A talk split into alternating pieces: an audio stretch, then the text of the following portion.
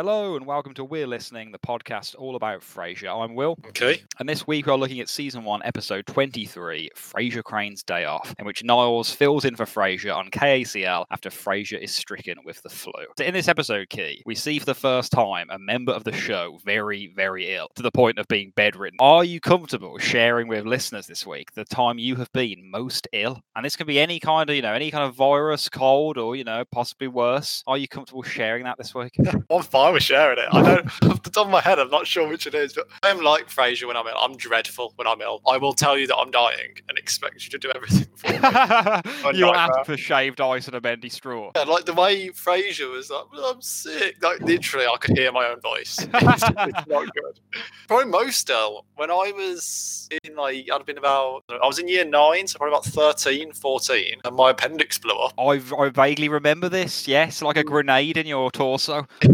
I told my mom that I didn't feel well, and she was like, "Oh, you're just nervous about going to school. Come on." I remember that. I remember you coming in and like telling us like, "Oh yeah, I've been sent in," you know, because my mom doesn't believe me. And then I think you had to like leave school that day because you were like debilitated. I was like sat at the front. I managed to get through the school day, but I sat. I didn't sit with you guys at the back of the bus. I sat at the front of the bus. My brother like shaking. Oh, and I got in, man. I threw up on the floor, and then um, my mom admitted that I couldn't go in the next day, but still didn't think there was that much wrong with me to go to hospital. That is absolutely. Can you what? Can you describe what the pain is like? Because obviously, uh, touch wood, having never had that happen to me, I can't fathom what it must have felt like. I mean, what what is it kind of similar to? I mean, it's like it's a very, very bad stomach ache, like a very sharp pain in your stomach. Hmm. That was when it was just sort of rumbling before it actually like exploded. by, by the time, full-on the time it imploded. exploded, um, I was in hospital already on morphine, so I didn't really. I don't know. My mom reckons I screamed. I don't really remember it. I remember the morphine. Wow. So the morphine was on you. It's like the equivalent of like throwing a blanket over the grenade. So by the time it went off, you were just kind of in a in a fugue state. Yeah, pretty much. I mean, I loved morphine. It's great. Really yeah, I've, done, I've never. I've unfortunately touch wood again. I feel like I'm tempting fate already. Five minutes into this episode, but having never broken a bone or anything like that, I really shouldn't, really shouldn't be saying that. But um, I've never had like laughing gas or morphine or kind of any any kind of severe medication like that. So I am always curious, a bit like general anesthetic, you know, when they kind of make you count down and then you go under. Like I always think, oh, there's no way it happened to me. I'd stay awake, but like it obviously does work. And it just, yeah, I'd love to know what being on morphine feels like. Morphine sent me straight to sleep. Really? You didn't develop an addiction to it or anything. You've not been like tempted to try and get another organ to explode to get the rush I again. mean, keep jabbing my kidney. basically. They're just too damn efficient. They're holding out. Okay, excellent, Kill. Thank you for sharing that. If anyone listening wants to share the time they were most ill, um, like Martin in this episode, I'm sure many of us have multiple stories.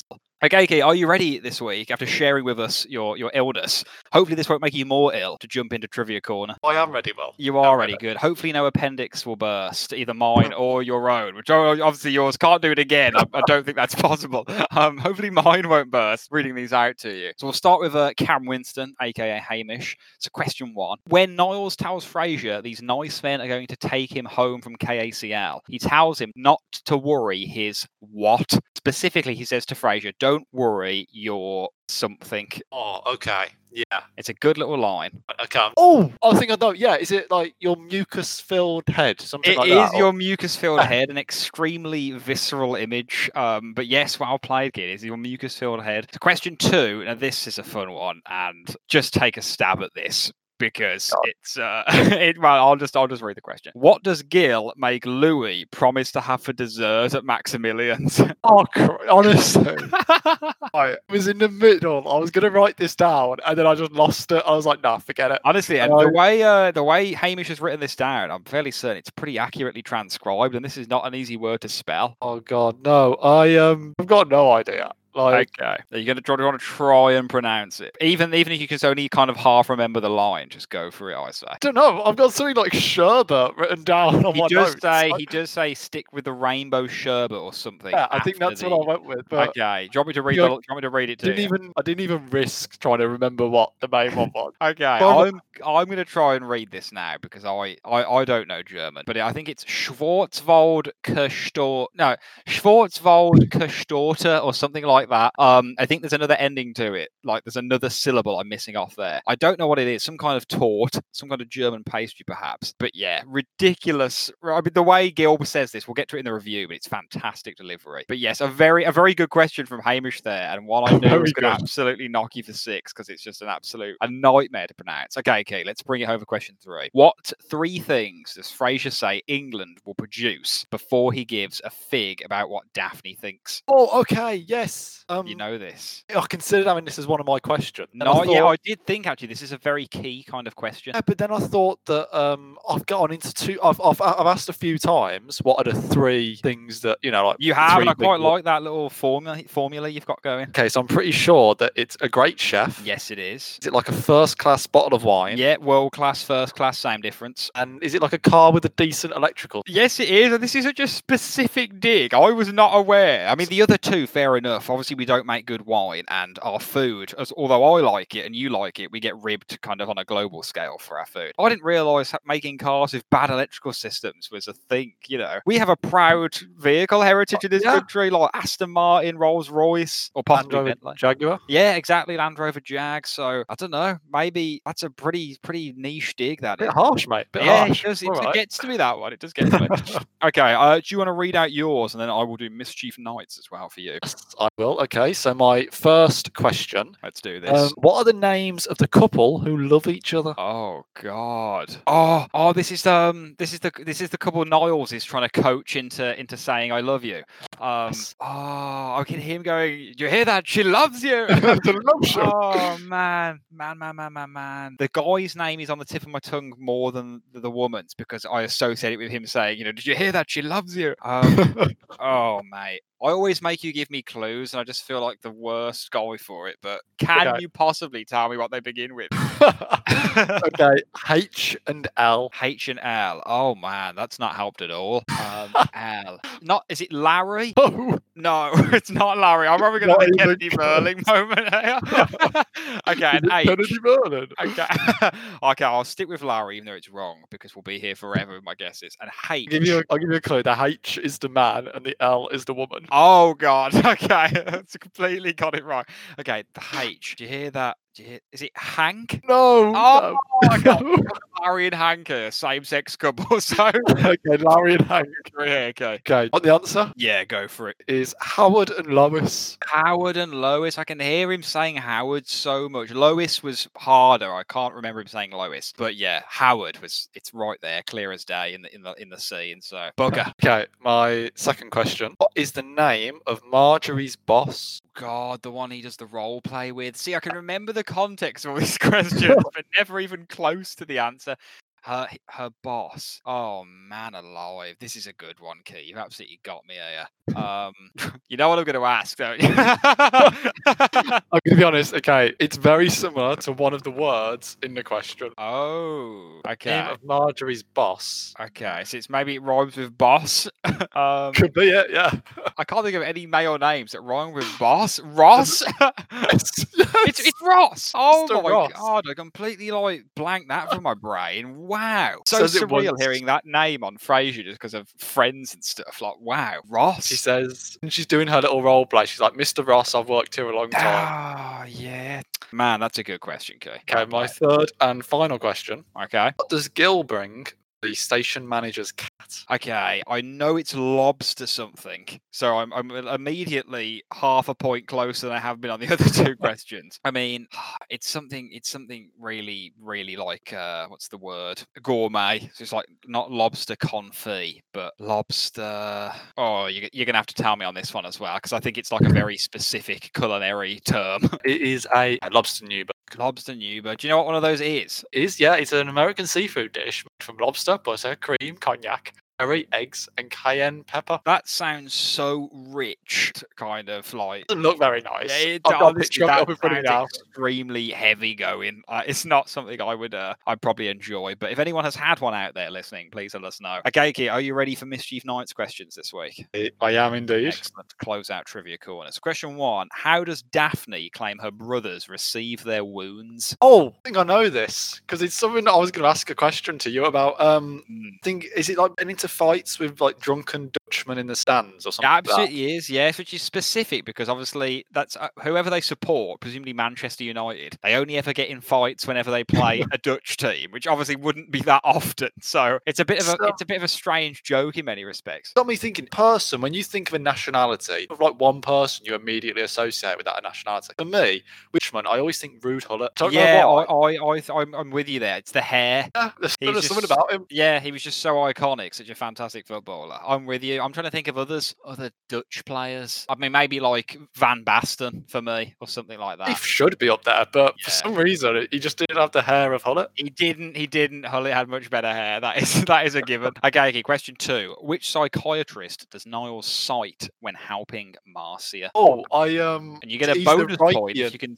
spell it for me because he says it in the scene. Okay I think it is it Sigma Brommer or something Yes, that's Yeah. close enough. That's close enough. okay I'm going to be spelling this phonetically I'm just Okay. Sigmar is S I G M A R Correct. Brommer I'm going to say is B R O M O H I believe that's close. I, I I think that's right. He's uh, um, mischief knights put B R O M N O H, but isn't one of the one of the things silent? Does he say that when he says something silent? I can't remember. Um, but yeah, that, in- that's good enough for me. Remember him going on about how he was a Reichian from the 50s? Yes, and we had a question, didn't we, not long ago? I asked you, I think, um, about, and the answer was Reichian. I can't remember. That- that's how I remembered this. I There like, you go. "Reichian." See, you always every day's a school day with this podcast. You you quickly learn. Okay, final question for Trivia Corner this week, Key. How does Frasier claim KACL will celebrate when he's well enough to resume his show? Oh, okay. Um, This is a good one. want pull out the red carpet, something like that maybe? Very, very close. He, I can't remember if he says that as well, but there's something more specific I've got written down here as the answer. I'll give you Okay. another another stab at it. Yeah. very close. Very close to red carpet. Okay, Well, something, yeah, yeah. something that like you have at a red carpet event. Yes. Um, a limo. That is correct. Sending a limo. limo. It is a limo. And I'm trying to think of the times we ever see limos in this. The only one I can think of is we've already seen it when Daphne and Bulldog are in one. Um,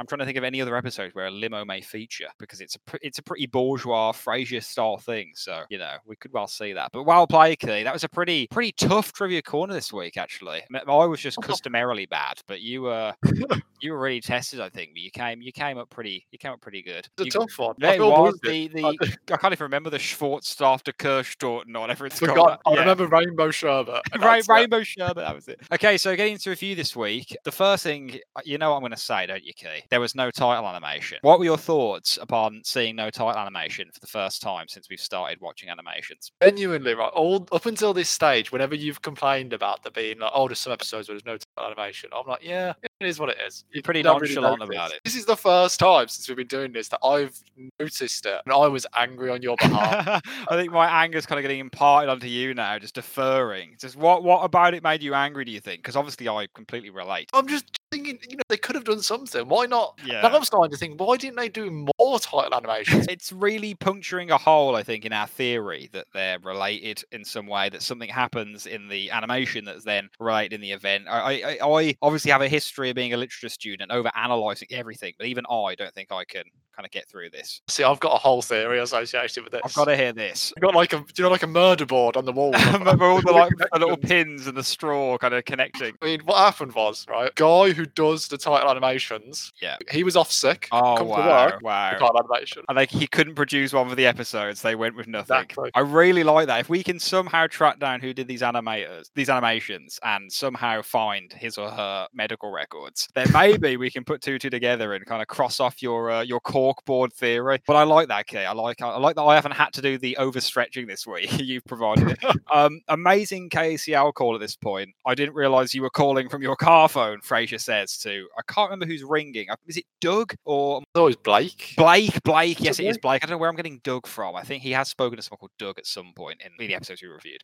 Yeah, Blake. I just car phones a really weird one because I've, they're very anachronistic now. This the idea of having like a massive wall phone strapped to the dashboard, and it kind of prompted me to research when this might have been banned in in the US. And obviously, it's it's not as clear cut as in the UK, which was December 2003. There was just a blanket ban, but obviously it varies state by state in the US. So I don't know. Did this kind of strike you as as, as funny hearing the fact that someone was using a phone in a car and it was completely okay. I think. I mean, I think the joke's hilarious. It's a really good. It joke. is really Um, good. Um, I very much associate car phones with the 1990s. Yeah. It's for me, it's a very 90s thing. I also think there's a very famous joke on Only Fools. And Well, I don't know how famous it is, but it's a very good joke Hmm. uh, on Only Fools and Horses regarding a car phone. Oh, And, really? uh, yeah. Have you? You're big. Are you big Only Fools and Horses? I'm not actually. It's really, really shameful to admit. I, I can watch an episode when it's on, but I've never watched it kind of. I've never watched more than a few episodes, I'd say. Um, but there's an episode where Del is uh, being forced to go hang gliding. yeah. Uh, and he turns around to Rodney just before he walks off and goes, I can't do this. I don't, what, what do I do? And Rodney goes, I know what we'll do. Go and you play the image, you say you're really excited. Then just before you take off, I'll call over to you. I'll say that we've got a call on our car phone and we've got to go. And he goes, That's great. he goes off. He's just about to take off and he looks back at Rodney and goes, Rodney, our car phone are here. And Rodney just looks back and goes, No, Del, I ain't got a car phone. that is such a classic and Horses joke as well. Even like having not seen that many episodes, like that just yeah, beat for beat, that's exactly the kind of gag that's made that show so famous. Um, if there's any listeners who've never watched Only Fools and Horses, I mean, I think it's quite a British sense of it's humour. very British, yeah. But I mean, a lot of American listeners kind of like that. I think a lot of a lot of our American listeners will probably want to seek out kind of classic British comedy the way that maybe we seek out American. So yeah, Fools and Horses definitely. Even though I've not seen that much, Keegan, you can vouch for, For it. me, it's the best British show ever made. Yeah, and it is very, very often regarded as such in like critical lists as well. So you could do a lot worse than starting with that if you uh, want some British comedy. Uh, speaking of phony British accents, we have Gil introduced. And this, how is that for a segue? We have Gil at this point introduced. Edward Hibbert, I think, plays him in real life. Um, similar or kind of similar name. I think it's Edward Hibbert.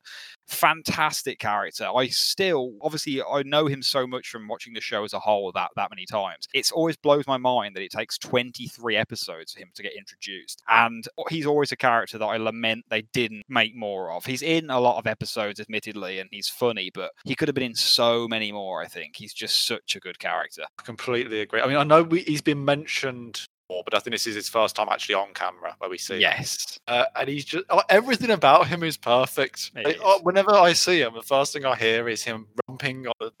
that is honestly that's probably one of the most iconic Frasier quotes, and I love that it's it's his. But no, I we could have and probably should have seen more Gil. I mean, for me, this is a tough one because Bulldog deserves respect, but Gil might be my favourite, other than Frasier and Roz, of my of all the KACL team. Gil might be my favourite. I, I definitely think he's mine. I think a lot of people would say like Kenny is quite high up there as well, and I do really like Kenny. And he, you know, he kind of fills that station manager slot that they're they're kind of missing for a lot of the show. Um, or well, not missing. They have a few, don't they? And some are around for a while, some aren't. Ned Miller is around for one episode. You know, Kate Costas, you know, fifteen or actually probably less than that. Tom, I think for one, ep- it's t- Yeah, one Tom episode. Durant. He's in. He's in the Matchmaker next season, and then he's in right at the end of season two, which is the one where spoiler alert, where BB is threatening to jump out the window, and he's like, he's remember. just in that scene for like ten seconds, and it's weird because he's never been mentioned a- after the Matchmaker episode. So yeah, Tom Durant. Then we have Kate, and then we have Kenny, and a few others as well, kind of coming in and out. So I'm with you. Gil is my favorite KSCL member. Just every time he's in a scene.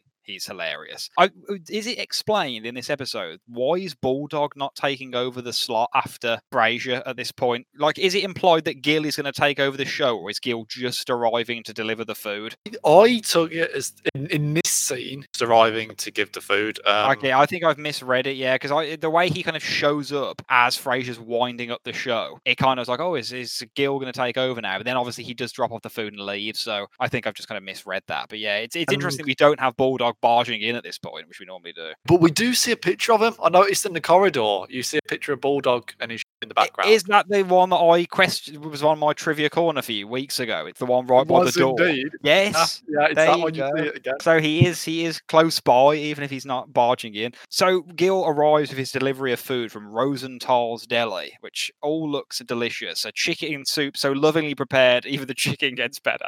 Um, which I just think is fantastic. Are you a fan of chicken soup, Key? Really a big chicken soup kind of. I'm, I'm to be honest with you, I'm a very straight like tomato soup guy. I don't. I don't You really deviate from the boat out of chicken soup.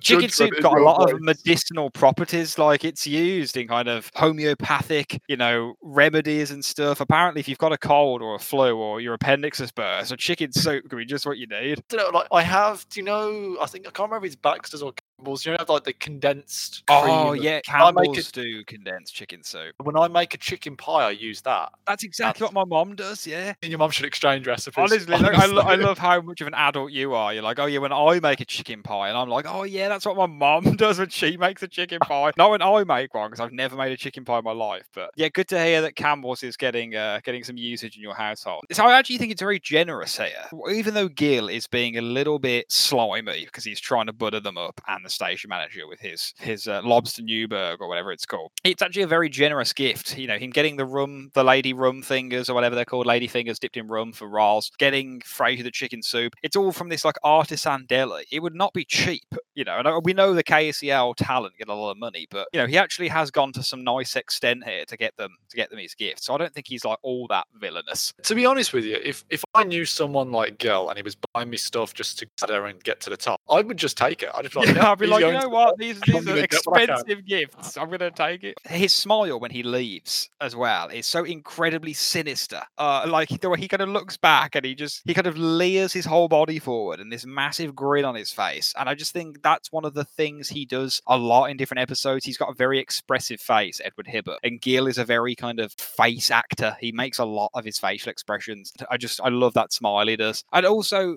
just kind of another tangent here, something to talk about. Frasier says I don't like his phony British accent much either. It, one, Gil doesn't sound British really. He's got like a he's got the same accent that Frasier and Niles has. It's like a transatlantic accent, that kind of classic. Cary Grant had it. A lot of the kind of golden era of Hollywood, where it's kind of British, it's kind of American, and the fact that Frasier and Niles speak with the same kind of accent and they're attacking uh, Gil for speaking in the same way kind of rubs me off the wrong way here because like they're equally as pretentious. For me, I think, and going back to your point about his appearance and his face first, Yeah, I think he, what he does so so well is that Gil for me is quite a camp sort of guy. yeah. He's you always feel he's a bit sinister at any one moment. he could like You're just really snap and like freaking like take you out Uh, He's, he's gonna buy you, you know, lady fingers, but he could stab you in the back. You've got to be careful. with the lady finger that's been like Yeah. frozen.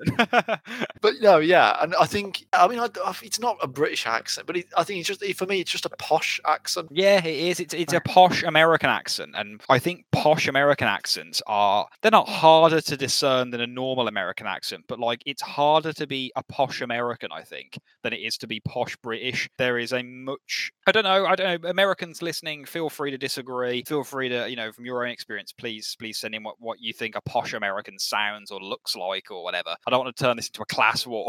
but um I feel like in, in Britain there's a much bigger divide. You know, you have like the royal family and received pronunciation as it's called, what all of our BBC News reporters speak in. And then you have what me and you speak in, which is a you know a very heavy regional dialect. So it's an interesting one. Britain, we make a bigger deal about that than you know. Yeah, we very do. much We do. Divide and I mean, I remember someone saying to me, like in America, if you get rich, American dream, and everyone will applaud you. Whereas in England, if you get rich, everyone assumes you've stabbed someone in the back to get there. It's very true. Yeah, I mean, billi- the kind of reception of millionaires and billionaires more generally these days is pretty. It's pretty anti, no matter where you come from. You know, they're just as anti Wall Street billionaire in America as we are over here now. But I completely get what you mean. Like, there is a massive resentment for like a proper like home counties aristocracy or whatever in that might exist in in England in some respects. But uh, you know, we, we're not starting a class war. I have got nothing against anyone in that respect. So just kind of raising it because of the fact that accents and, and particularly British accents and kind of what's posh and what isn't are kind of talking points in this episode. So interesting to to hear what anyone thinks about those. Here, Key, we have a, a person of KACL folklore mentioned again. Can you remember who's mentioned at this point? Delightful Bonnie Wee. Bonnie Weems again. I mean,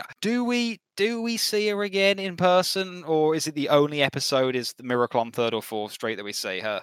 I think off the top of my head, that's the only one when she I think it might be. I can't even remember like when she's name dropped again after this. Like it, she she doesn't have much of a lifespan beyond season one. I don't think so. Uh, kind I of kind of cool to hear from her here. vaguely remember Chopper Dave maybe in a name around at some stage. I could be wrong on that. But Uh, I feel like yeah, I feel like Chopper. Didn't we? Didn't we talk about whether we'd seen the last of Chopper Dave? yeah, I don't think we see him again now. I think he was Uh, just in the two episodes we reviewed, which is kind of a shame. He he recently cropped up in a in a meme on Frasier fan club, and all I could think of was just the, the very hush hush line when he's like talking about the, the kind of bulldog getting fired or whatever. Back in Frasier's apartment, we have Martin's horrible but ultimately probably very accurate measure of seasonal change, which is you get your first floater, i.e., a dead body, in Puget Sound in this instance, and spring is just around the corner. I always like these kind of little naturalistic seasonal change signs. You know, like in, in I know in England we have uh, if a holly bush has a lot of berries on it, it normally means you're going to get a really really harsh winter. I wondered when you heard this line, other than it being funny anyway, could you think of any other examples of those? I'm gonna be honest with you. When I first heard this, Hmm.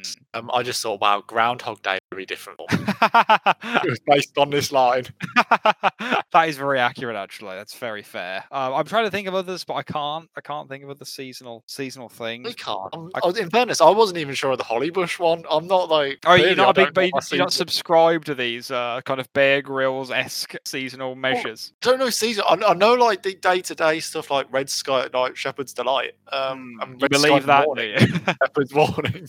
it's been a long time since I've seen any red sky in the morning, so I'd quite. We had a lot of thunderstorms recently, Oh, but I um, was on a call and the whole flat shock. really. Like, we had one crack of thunder. It was. I've never heard thunder so loud. So weird. Literally here, I, I tweeted out ex- the exact same thing. There were two peals of thunder out back of mine, and they're the loudest noise I think I've ever heard. I've never heard thunder like that in my life. It was like the whole planet was like cracking open in two. Was And you can tell all the international listeners right now are laughing at us because yes, we get such tame weather. But we really do. honestly, I was not as crazy. compared to like you know the Gulf states that have bloody hurricane warnings all the time. But yeah, it was pretty scary for me. I've always been pretty scared of thunder. I quite like it, but I like it as a rare event. Now we've, had, we've had like proper storms four times in the last week or so. Yeah, I'm, I'm Oh. with I'm with you. It is rare. Storms in the UK are rare generally. Anyway, lightning is pretty rare. In fact, this is just a quick one minute tangent. I don't want to take away from the episode, but the best lightning storm I've ever seen. We went to uh, Poland a couple of years ago as kind of like a minute, not not a lad's holiday, because that's exact not what it was. It, we went like on a tourist trip, going around like you know we went to Auschwitz, and we went to you know um, all these kind of the salt mines, all these famous landmarks. We went to this like mountain village called Zakopane, which I think was outside of Krakow. And like on the bus journey home, it goes through the mountains, and I kind of fell asleep. I was really tired after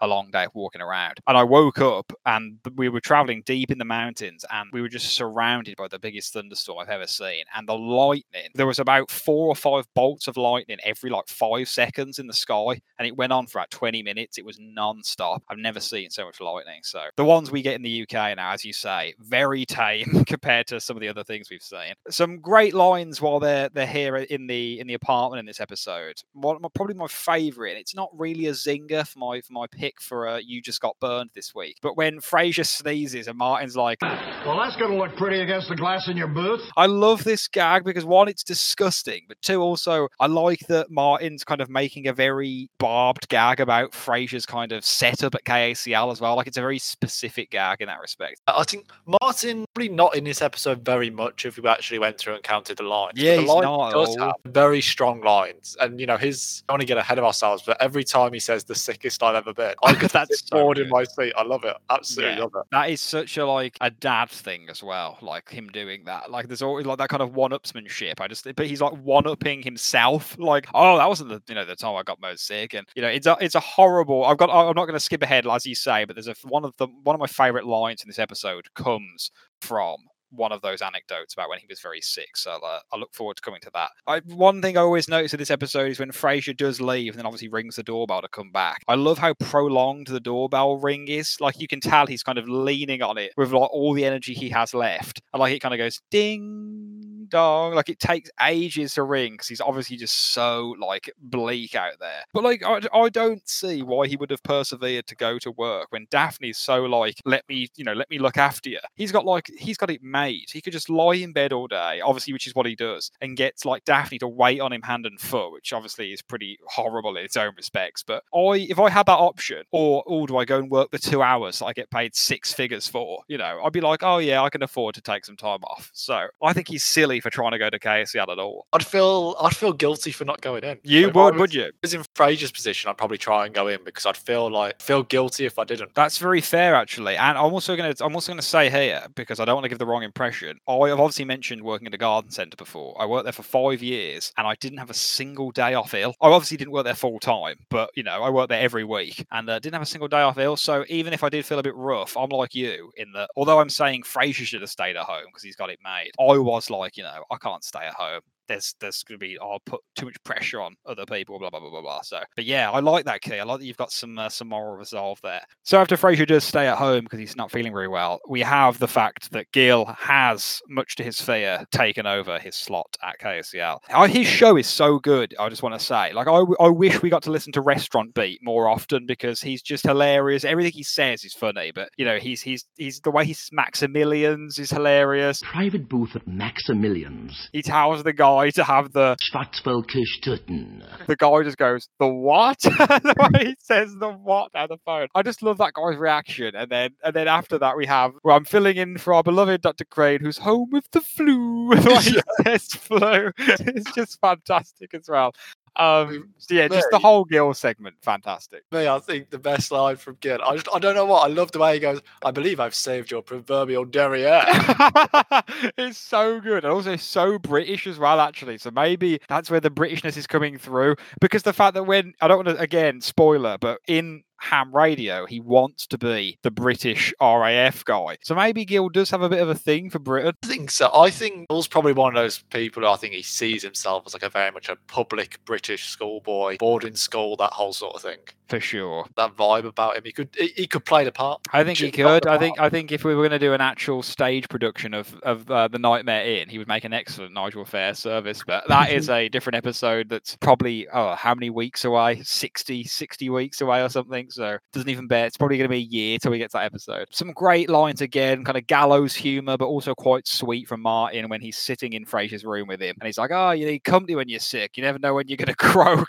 such a such a fantastic Martin line because it's so insensitive, but also like you know, it's also quite nice that he wants to be there and he's reading the paper. And I just I don't know, it, the whole setup to me is a bit silly. Like if I had the flu, I just want to be left alone to sleep. Like the fact that Martin's instinct is to sit there, I actually think he's very sweet. He's very sweet. I felt if, if I was this sick, my family would all just like leave me.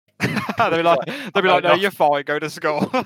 Um, I, I love, you know, his little idea of, you know, bed talk is talk about an oriental parasite that was built. that is exactly the line I wanted to come back to when he says I had this little parasite building its own little pagoda right in my colon. Just uh, the line always gets a uh, gets a laugh from me, but it's absolutely horrible, and I don't know what it is. It gets a really kind of skin crawling, visceral reaction from me. The idea of a parasite in your colon, like I'm thinking it makes me think of horrible things like tapeworms and all sorts of horrible shite like that. So yeah, really, really very, very visceral image, but a great line. Weird question. Could be wrong on this. Go I- for I it. a feeling I am wrong. Is this the first time we see inside Frasier's room? That is an excellent question. I can't believe that I hadn't thought of it. I think it. I think it might be. I'm trying to think of another time we'll have seen it at this point. I don't. I genuinely think it could be the first time we see his his room. I Um, think there's a, there is a time I think Ed, I think maybe an Ed, he wakes up with Eddie's case, but I'm not sure if that maybe hasn't happened yet or I know that's the episode when it's his birthday, and I don't think we've had that yet because that's when he's got the little mic on him going "Happy birthday, Razor." So yeah, maybe it is. I mean, we can talk about his room for a couple of minutes actually because it's really nice. Like, obviously, it goes without saying, but you know, he's got the massive bed, he's got the ensuite, he's got the humidifier with the rose petals in it. Just a pretty, pretty excellent room. that bed. I think very very well with this sofa. He got those two pieces together.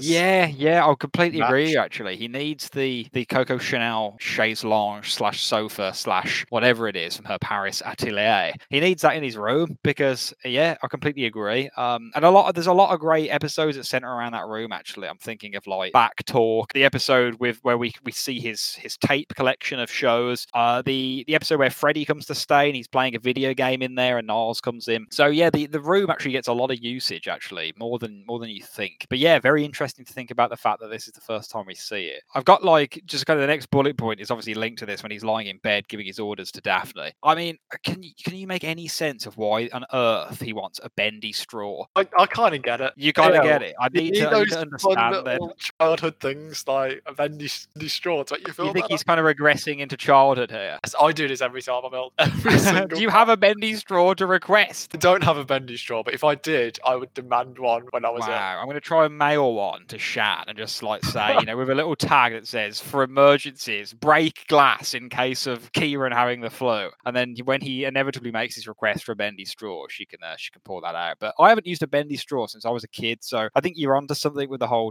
childlike nostalgia thing. But I mean, they are pretty fun. I mean, I'm attacking him for wanting one, but they are they're pretty cool. I mean, straws generally are kind of the way of the dodo now because of like environmentalism. I think. I, I think you. I don't think you can get them anymore. No, you you struggle to get like disposable straws. A bendy straw you could get because they're like reusable. Um, they tended to be plastic anyway, but yeah, kind of a an interesting one to think about considering you don't see them that often anymore. But the a very tangential question here, and we don't have to dwell on it. But have you seen the horror film Rosemary's Baby? Oh, but I've heard of it. Yeah, very, very famous, influential horror film by Roman Polanski, um, who is a very problematic figure who I don't want to get into on this on this episode.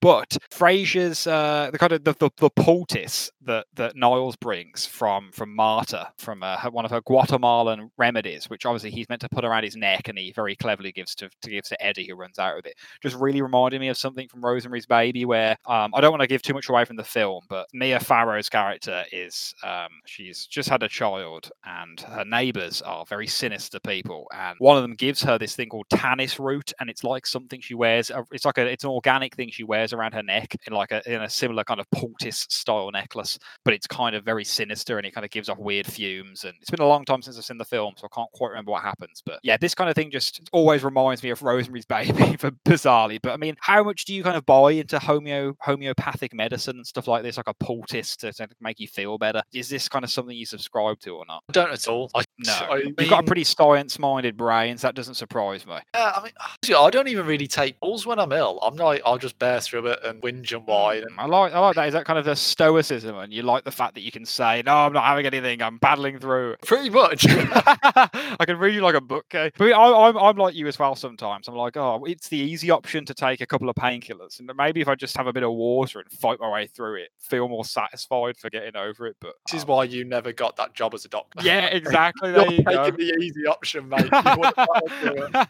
um, but no, I completely, I completely agree there. Okay, another little tiny niche detail which we often pick up on on this on this podcast. So hopefully this won't seem strange for anyone. But when we're back in KACL, Roz uses the phone in the corridor, and she, she uses it twice actually. She uses it at one point here to say to Frasier, you know, Gil's trying to whistle in for our time slot. You need to get back down here, and then she uses it again to call security later in the episode. Is this the first time we see someone using the KACL phone? Because it's always there, and the only time I can think of early on is when in the early seasons when Bulldog is using it and he's speaking to someone, he's breaking up with her, and he's like, "What's that saying? If you love something, let it go. If you, if you you know blah blah blah, yabba yabba yabba." And then he puts the phone back down. But I feel like that's season two. I feel like we've not seen that episode yet, but I could be wrong. So I don't know what you thought here. I think you're right. The episode where he gets with, oh, I can't remember her name now, but she was dating Marco. I'm, I'm You- trying to because they sit they're sitting by the by the phone, aren't they? They're sitting by the vending machine eating the M and M's. Ah. And I was trying to think about that episode came to my mind as well because I was trying to think if they used the phone in that one as well. Don't think that, I think they use the vending machine.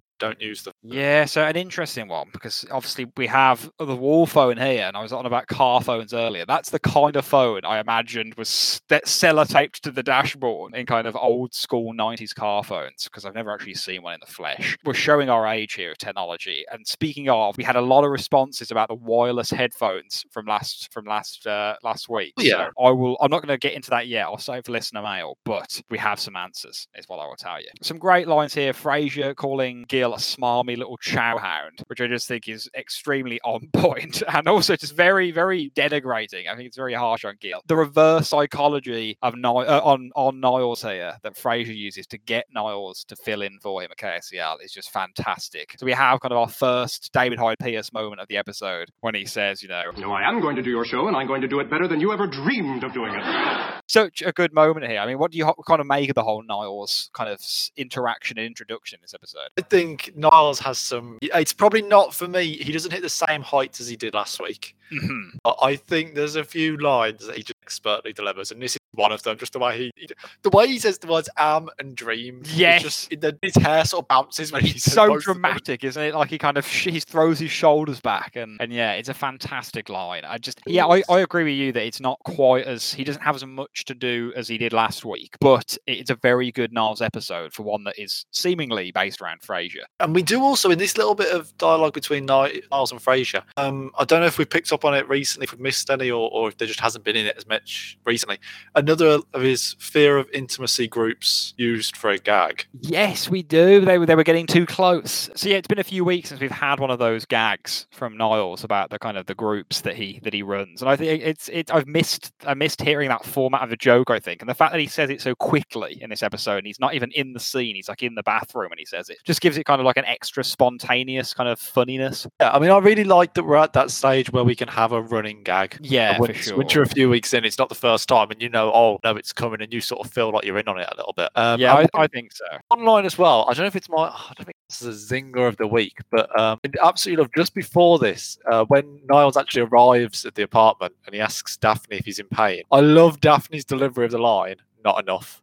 yes, I love that. And I am so with her at this point because Frasier is like doing my head in. Um, I know that's the point of the episode, but like, yeah, Daphne has a few moments like this where she's like, "Oh, you know, get you your crustless toast and you're such and such, and you know, drill you." I can't remember what she says. Something quite painful. I feel like something like kneecaps, but I could be completely misremembering. Um, You have the wonderful little bounce back from Frasier going, "Are you done?" yes, are you Go done? get it. Go- get down to the post office post haste or down to the, the drugstore um but yeah so she daphne has a very few kind of moments in this but some really good stuff so Niles is kind of filling in down at kacl now i love roz's line here this is probably my pick actually for uh for who you just got burned when she says it's true all the good ones are married in response to him saying i have a no co- cough reflex and excellent bladder control just a really good zinger from roz there I absolutely love as well. Right after this, um, when she's pointing at him to start speaking, he's just like He's little, putting his thumb up.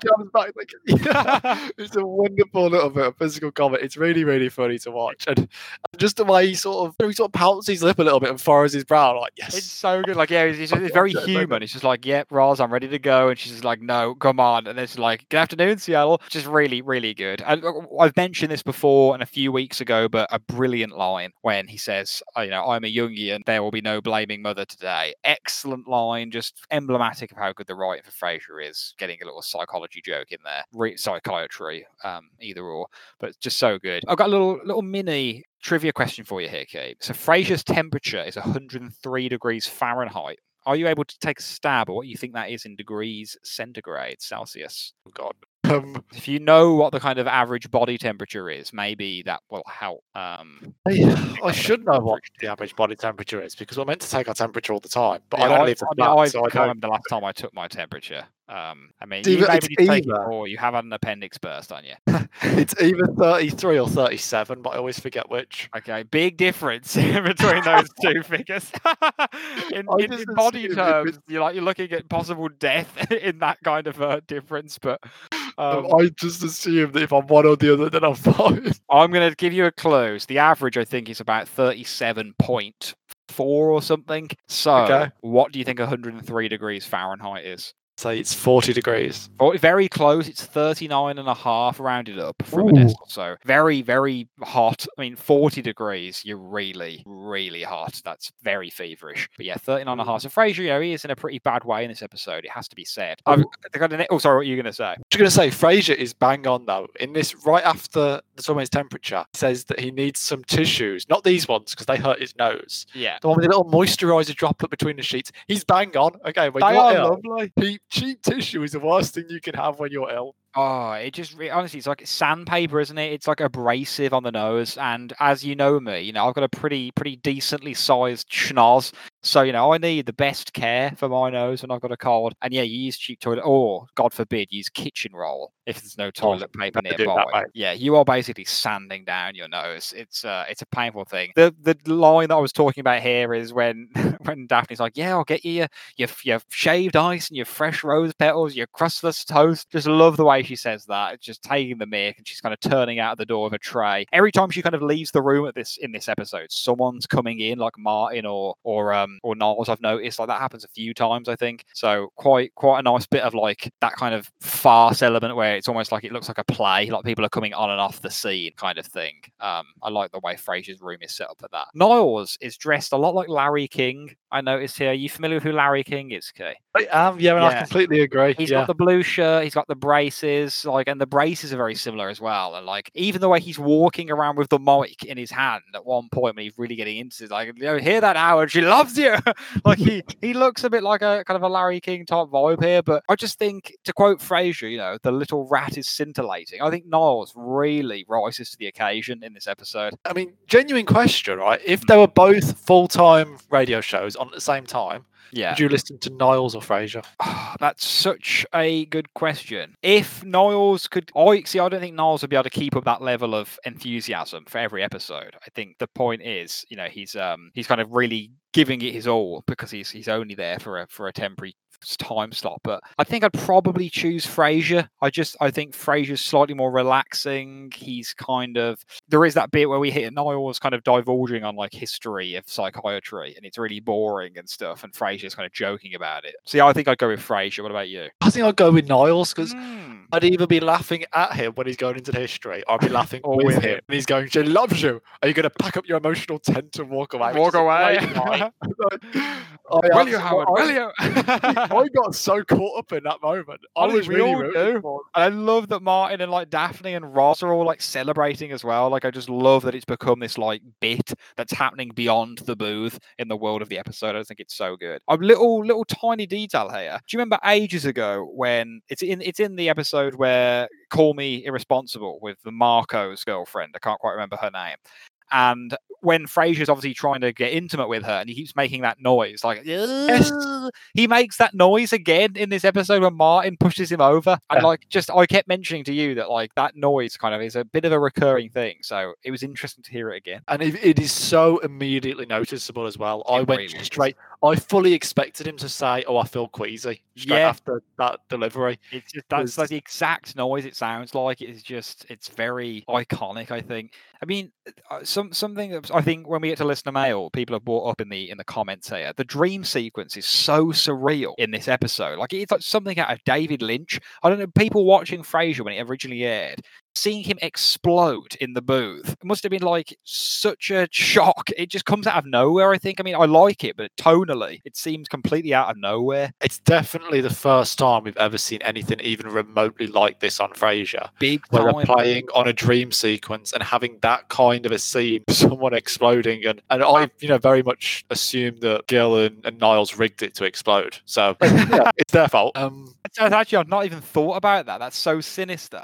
just because the way they're looking through the window, Yeah, that's at him, I- really creepy. That's a really good observation. That is, it's more. It is more of a nightmare than I realized at first. They're watching him sinisterly. They're waving. Um, interestingly, the dream sequences come up quite a lot in Frasier, and we have an episode dedicated entirely to a dream called the Impossible Dream, of which Gil is a central Yeah. So, you know, really interesting, I think, kind of little parallels happening here. Um, but yes, spot on with that. I completely forgot the uh, the implication is that they've rigged an IED in the in the booth. It's pretty I sinister. find it interesting to find out if this little sequence here Hmm. inspired the episode The Impossible Dream. Because me, I imagine if you were in the writing room doing this bit and you thought, you know, Gil has so much you could do with him, Hmm. especially in a kind of dream sequence where you can play on, you know, different layers of his character. I think that for me, that that little bit would have inspired me to write an episode about Gil and Hmm. have taken advantage of that. I, re- I really love that. I'd love to believe the writers did do that because I'm a big fan of that episode anyway. But uh, and big fan of Gil as we've discussed uh, already. But yeah, like it- we have already talked about quite a few of these little maybe parallels to future episodes. Um, and I, I think you know maybe they did see something in Gil that he has that kind of sinister quality. He's almost a caricature to the point of maybe this is the kind of guy who appears in your dreams. Um, but yeah, on that note, actually, a good little segue into a point I've made here. Speaking of episodes that kind of gesture toward future episodes, so spoilers here for people who haven't seen um, future future episodes. This is a pretty major spoiler, actually. So I'm going to make sure I repeat that. Frasier says at this point when he's like high on drugs and fever in his bedroom, like, I know about the two of you. You pretend not to know, but you know. He says that to Daphne about being in league with Niles. Obviously, the implication he's saying here is, you know, I know about the fact that Niles likes you and stuff. And obviously, Daphne doesn't even think twice. This quote's never repeated and never come back to. It's kind of just glossed over entirely, but that is what we're meant to think about. Now, it's really interesting because in the episode Back In season seven, when Frasier does spill the beans about Niles having feelings for Daphne, it happens in his bedroom and he's under medication and he's kind of he's not with it. So do you just not think those two scenes are so alike? There's no way that they couldn't have been linked in the writer's minds. Yeah, They're- you said it. They're just they're crazy, aren't they? Like the parallel is just so huge that I just think the fact that it both happens in the same room. Frasier is like not of sound mind in either either instance. It's just the two of them in the room. Daphne's looking after him um, in both episodes. So yeah, just really, really interesting, I think. Um, but yeah, kind of after this, we get Frasier rushing down to the to the to KACL high on on I can't remember the name of the medication, but only until he takes one of these, and then he'll be kind of right as rain. But just some of the lines here, like "Tata pie, Tata pie man" to Gil um, when he goes into the goes into the booth. I mean, calling someone pie man is just a very innocuous but hilarious insult, I think. And really popular quote, "You're on the crane with Frasier Air," which I think is a, a fantastic line as well. And then just kind of seeing him chased around KACL by security is hilarious as well. There's just a lot of great moments in the ending to this episode. I really love with Marjorie just how excited he gets when he's like, okay, okay, now uh, I'll be you and you be the yeah, just the idea of how utterly pointless that exercise would be as well. Like, I just, yeah, this, thi- I think, I think Kelsey plays the the role of the kind of fevered um, mind, someone under great duress. I think he plays the the, the role really well in this episode. Because he, he is so funny to watch when he's on He drugs. is. Like, even like even with Janice when she's like she's got a problem with her in-laws, he's like boring. the way he just presses the button. So good. I just think, yeah, I mean, even in Niles in this episode as well, like the way he kind of gets into the rhythm of KACL and he's chucking a blue advert tape to, to over his shoulder to Roz because he's like so in sync with her at this point. He's only been there for like a shift or two. I love little touches like that. Just a lot of really, really good little set pieces and moments in this. Um, and Niles' cover up, I think, the fact that Frasier, and that was a little docudrama my brother and I had organised about the perils of over medication. I think that is such a believable and very quick um, kind of excuse to come up with. I think kudos to Niles for digging Frasier out of the hole here. Especially given that, you know, Frasier's just been saying things to Daphne like, Oh, you two in league together, you're against me and all this. Yeah, Niles is really like trying to pull Frasier out the fire. he really is. He's got also he's got a great line with um, thank you for so brilliantly demonstrating what I call it dope. I just, that love it. is a Um, really good line. What's been so clever about this episode is because we had that very surreal, strange dream sequence earlier, Mm. you assume that this has been another dream sequence. Or at least I do. you do. So yeah, we, we it cuts back to Frasier in bed. Do you always kind of think that it's going to be another dream? For me, I always do. And especially the fact that Frasier opens with, I had another dream. Yeah, Um, it really leads you down that path. Really into it. And then you have that beautiful twist at the end of Martin questioning Daphne is to, you know, why didn't you tell him the truth? And it's so cleverly done. It's it, the episode is it, it's so wonderfully worked around that joke with the earlier dream sequence. It works so well for me. It really is. Um, I love that, and I love the kind of closing credits uh, sequence as well, with like Eddie as the producer with his headphones on. That kind of still of, of, of Moose sitting there with the headphones on gets kind of posted quite a lot on on Frasier fan pages. It's just quite a funny, cute little uh, little image. But yeah, very very strong episode, Kit. And on that note, I'm going to ask you: Is this in your top ten? It's not in my top 10. Not in your top 10. It's not in my top 10 either, but I have to say it's because obviously my top 10 is like it's about personal preference and they might not necessarily be the, the highest quality episodes i think this is a very high quality episode and it's probably if you if i only pick five episodes to show someone who's never seen the show before an episode of frasier to get them to, to, to watch it i think i would pick this one um i think it's got I- loads of gags it's got a really compelling plot that's really funny i think yeah i think it's a very strong one It's funny. There's a lot of twists and turns. I think you get an opportunity to see all of the characters. All the characters, I think, have their moment. It's quite a nice ensemble piece for me. Um, Mm. Also, one point I, I I've never really thought about before, but I thought about it a little bit this one. Uh, Right at the end, when obviously Eddie is with the headphones on. Yes. It's Roz who's dreaming this time. She drinks away. I reckon that means like she sees herself as a dog's body or something like that. Because obviously, one who's we use the phrase someone who's put upon is a bit of a, a dog's body. You make them do this and that. Yeah, a um, for really people. good reading, actually. Yeah, maybe she's kind of resentful a little bit that she has to run all these errands for Frasier. Because yeah, other than like it just being a surreal and funny image, why would Roz be dreaming that she's Eddie? Like, yeah, I just Roz barely sees Eddie. Like, I, I can't remember a time, if at all, she's interacted with Eddie in in the show at this point. So I think that's a really good reading, actually. Um, I think I'd be interested to see if anyone else listening's got any other theories about that. But I think that's a really good, a really good shout. Like, just the idea that yeah, she's she's a dog's body. I think that's really, really compelling. Uh, I've got to got to say, Key, who who's your pick for best actor or actress of this episode? So I think everyone, everyone is strong in this episode. I think everyone has their moments, and there's a couple of wonderful Niles moments when he's in. Every time Niles is in KACL in this episode,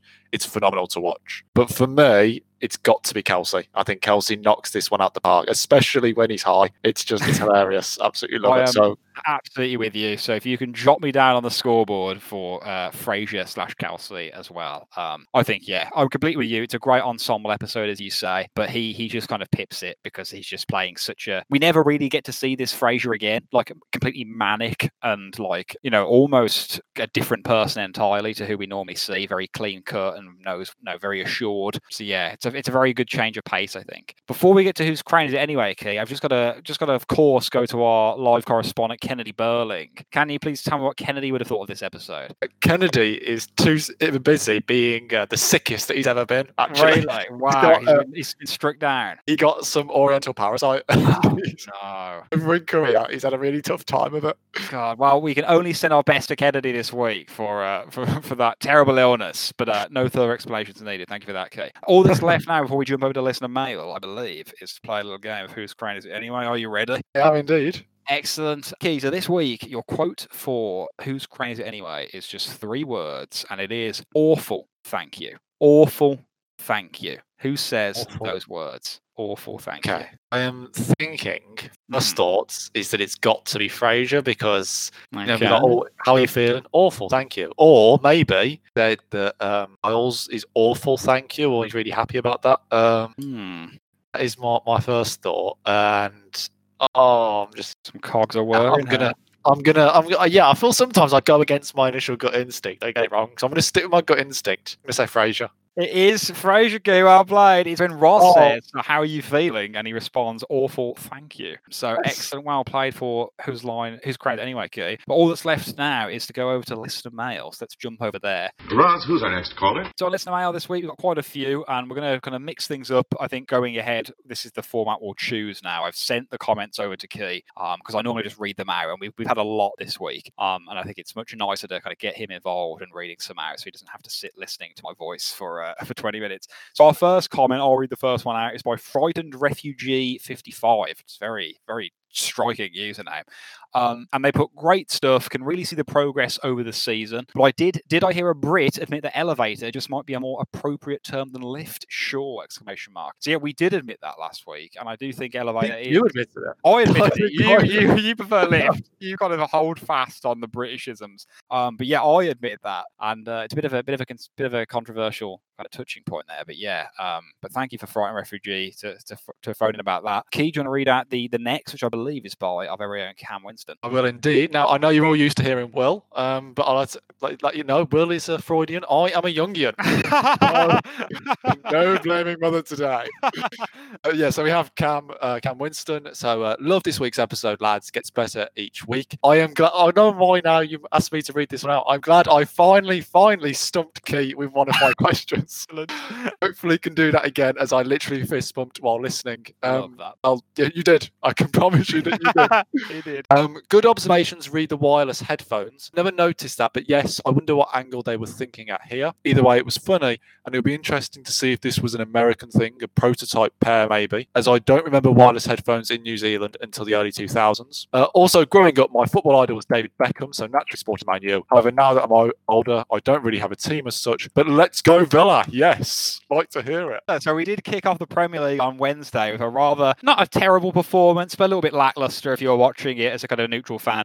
But it was a nil-nil. A point is a point at this point, which is a lot of times to say point. But uh, There was a very slightly controversial moment. very controversial moment where we should have lost, but we didn't. And if anyone wants to kind of read up on that, then then go ahead and just type in Villa versus Sheffield United, and you will certainly find the talking point from that game. But yeah, I've actually got some some comments to read about the headphones, but I think that might be covered in other comments um, from from Steve Mutum from uh, over at Frasier Fan Club, who sent me a very very great kind of explanation for that. So uh, if we don't already kind of cover that, I'll, I'll read it at the end. Um, underneath under the next comment, we have Warm Taffy. You put great episode, guys. The only thing I'd change about the podcast is making it a bit longer. I love all the features you include, but since you pack a lot into each episode, sometimes it seems the actual episode recap is too short. I know you tried to keep each episode around an hour, but I think it could be at least an hour and a half, provided you feel you can talk that long. I know I know it is asking more of you, but I imagine I'm not the only one thinking it. Maybe you can do a trial extended episode for my coffee with Niles in a couple of weeks. Don't want to be a choosing beggar, but you always leave me wanting more. Thanks for your work on the podcast. So really nice feedback there. Um, obviously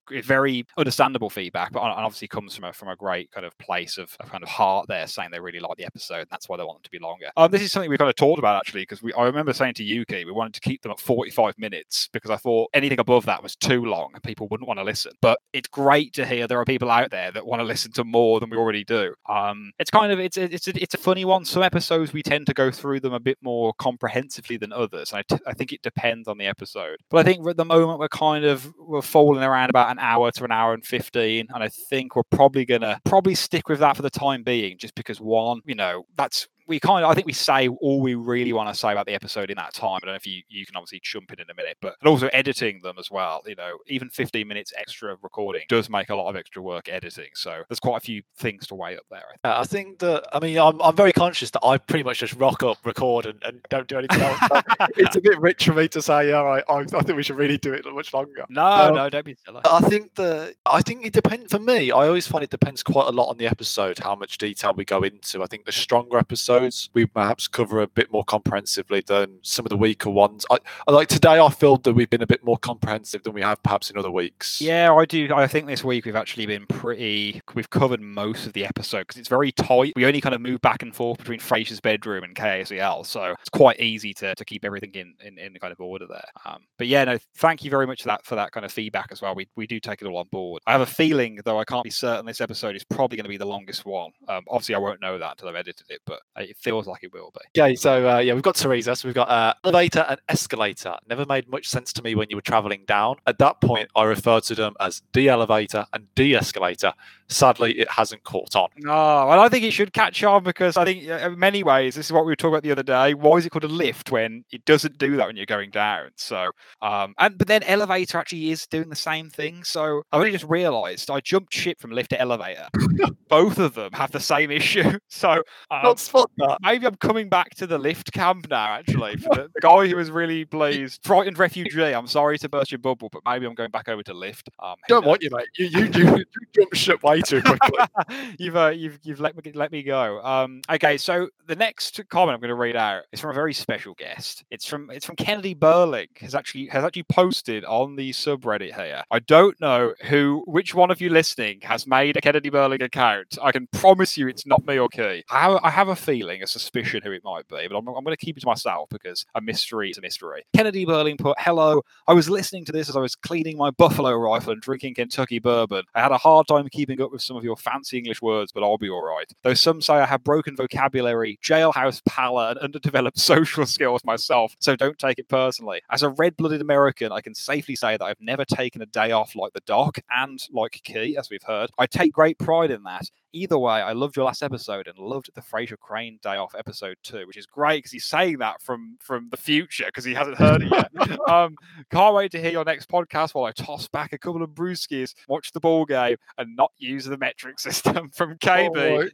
Kennedy Burner. I just think that is wonderful that we've we've actually been able to hear from Kennedy himself. So um, Genuinely, I didn't think I could be more in love with Kennedy Burling. the I man, am. the myth, the legend grows by the that is, please, please keep writing it. I love Yes, that. don't. Reveal yourself. I think we should keep this nice and mysterious. Oh, that's that, that, that's brilliant. Absolutely brilliant. Okay, so we've got our next um, comment. So is it Goose 750? GBO 750, that's the one. I'm listening to the podcast. Great job, guys. Regarding the headphones, they have wireless headphones that worked on the wireless spectrum, like cordless phones. I believe they were available back then. My guess it would be that those are the ones that Martin has. There we go. So this is what Steve corroborated to me. He said his uh, his dad used to own a pair, and it was like infrared, the technology that they used to use, and they were pretty rubbish. You had to be kind of dead center with the infrared receiver, otherwise it would just kind of diminish signal, and you wouldn't be able to hear anything. If you left the room, you wouldn't be able to hear anything because they'd go out of range. Just the, the way Steve described them, they were pretty terrible, and Bluetooth was a welcome invention when that came along. So, um, but yeah, we really showed our age not knowing what they were. I, now that they've been explained to me, I do remember them, and I, I have seen them before. And you know, I had old cell phones that had infrared on them before they had Bluetooth. I mean, obviously it was a slightly different system, but you know, infrared technology. So I'm not as we're we're not as young as we may we think we are. We make ourselves seem, but um, very interesting to kind of have that have that corroborated. I was say I remember having infrared on a phone, but I, I still don't remember the headphones. That, for me, even though until you said that you have to be sat exactly right in the middle of the TV and all this, I was thinking that sounds amazing. I want one. yeah, they were they were really cool. poor. Like they weren't as good as they. I, I never had any. Um, when I say I know of them, I think I've just seen them before, um, or heard them described. Yeah, we didn't have any, but yeah, they're a really real weird one, I think. But a lot of the people have kind of come forward and explained them, so that was pretty good. Reclia77, who is our resident listener, who kind of jumps in and out because he's or she is afraid of spoilers, which obviously there's been a few in this episode. They just put, just finished listening. Great podcast, guys. I'm really getting into this. Thanks for reading my take on it, even if it was the opposite to both of your opinions. That was about author author. I cannot wait for next week's episode, which I believe is my second favorite episode of the season. As usual, I wrote my thoughts on it and wondered if you'd like to read it again in your listener mail thingy, which I'm doing right now. Aside from season one, I've been writing my opinions on every episode, with some being a very long opinion, usually the ones that blow me away. I don't wish to take up too much of your listener mail time, so I'd like to ask for a word limit. So I kind of spoke directly about this so they can kind of post their opinions and we can read them out. So they're just kind of they were kind of putting the feelers out there on how to kind of send over their little capsule reviews. So look out for those in kind of uh, future future episodes. Actually, a little bit later on, they did post their little capsule review, so I'll just quickly read that out. This is a close second to my favorite episode of the season. It had a great story that seamlessly blended comedy with the plot. I loved every minute. It was so entertaining to watch a sick Frasier become paranoid to the point he takes drugs to function, but ends up getting high as a kite. Kelsey played a doped up Frasier so well, which obviously we've agreed on this uh, this episode. The most surreal part was the dream where Frasier was blown to smithereens. That was not something I was expecting on this show. One of my favorite parts was Daphne saying she'd wait until the morning when Frasier would be nice and lucid before telling him the incident actually happened. So yeah, really great observations there. Thank you for sending those in, Reclia. Um, and we completely agree, as we've discussed, about the explosions and about Frasier. Um, and Kelsey just doing a real stand-up job. Key, I believe your next comment is a little bit above that one on the link, and it's from our very own Mischief Knight. Uh, we've got from Mischief Night. Burgers are the song my soul would sing. That is Lovely beautiful. reference there to an episode coming up. The usual is from a burger joint on my block, but from McDonald's, I used to get the two cheeseburger meal, no mustard, no onions. I've since matured enough to add the mustard back on, but the onions are still hit and hit or miss.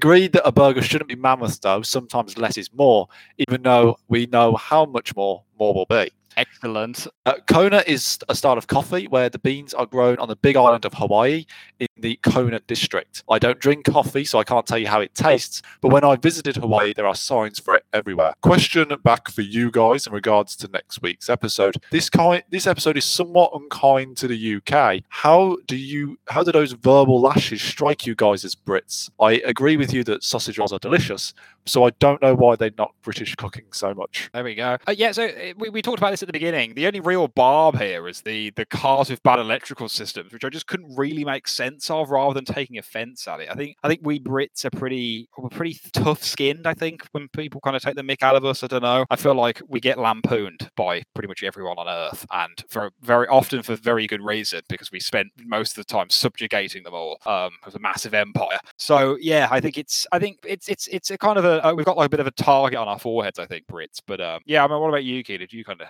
get any kind of hackles up? I mean, no, not really. I mean, I to be honest, I wanted people. Like, oh, they mentioned us. That's yeah, I'm, I'm like, oh, I like being name checked. You know. Um, I think with British cooking, I think it's one of those things where the rest of the world mocks us for it. Oh, I sort of like have a siege mentality. I'm like, yeah, it's amazing. You don't understand how good it I'm with you. I'm going very defensive over it. And we have some really good things, you know, in the winter, a nice hot pie and chips and gravy. You know, there can be few. You know, Kia's already talked about his legendary chicken pie with condensed Campbell's chicken soup in. I mean, you know, a good pie is is just really good high food. A fry up, an English full English, it's a classic staple. You know, you, you come over here, you're going to end up having one of those at some point. Um, admittedly, some of the things Daphne wants to cook, like you know, what's it called, Ro- steamed lamb's head, or you know, whatever. Sometimes they obviously they're just they're garish for the sake of being garish. We don't we don't eat those things. So it's uh yeah, but I know what they mean. We have pretty if we're not European in the sense that we don't have like gourmet food over here, but you know, we do the we do the basics well. I think you know, I take a lot of pride in in British food. Genuinely sound like a football manager right now.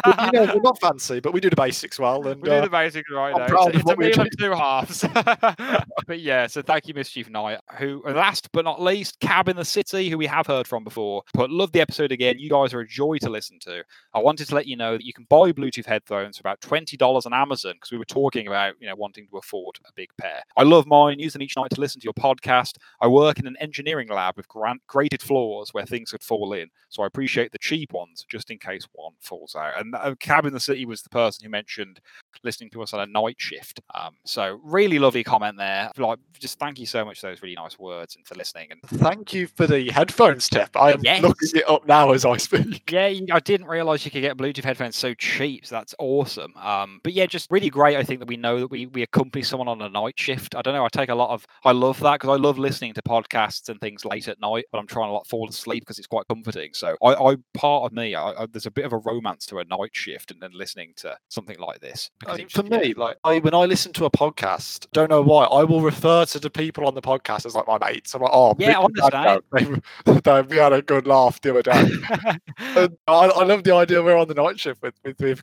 It's No, I completely agree. I think any good podcast, like that, is what it should be like. It's like you're the third person. If there's two people speaking, like me and you, you're the third person in the room with them. You know, that's why we try and keep things pretty, pretty chillax, pretty relaxed on this episode. But yeah, that. Thank you everyone who, phoned in. I think we've covered everything. I've just got a couple of shout outs, uh, not through social media. Oh yeah, Uh, please but- do. So uh, I've got a shout out for Matt, uh, Matt. in Wales. Um, Excellent. uh, he has uh, bought the box, uh, box set so he can watch along with us. Love that. Thank you, um, Matt. And has been uh, counting along the coffee cap with you just to make sure you're right. Oh, Oh, Matt, I really appreciate that because I worry every week that I've got it wrong. Um, just I was actually going to bring up the coffee count. Just that's just amazing that you brought that up because they obviously don't go to Nervosa this week, so it is blank. But just a reminder for the rules, so Matt can keep up and everything. It's only the five main cast members: Roz, Daphne, Martin, Frasier, and Niles, and it's only if we actually see them drink from a coffee, and that is it. Those are the only criteria I've established. So go nuts, and if you notice any that I miss, please let us know because I, I need to add them to the records. And um, the other person I've got to shout out is uh, Charlotte, who has listened to every episode.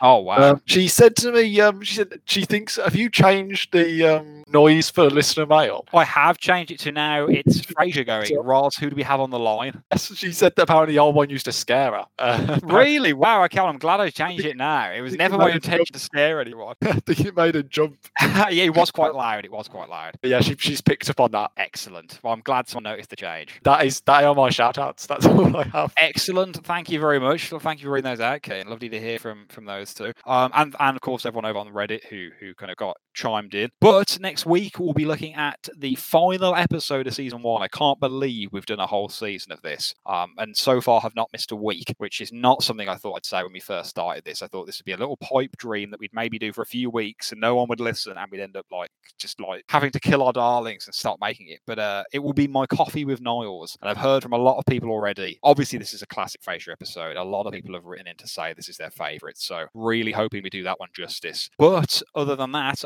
I've been Will, Binky. and thank you very much for listening to We're Listening. Hey, baby, I hear the blues are calling. Toss salads and scrambled eggs. Mercy. And maybe I seem a bit confused. Well, maybe, but I got you pegged. but I don't know what to do with those tossed salads and scrambled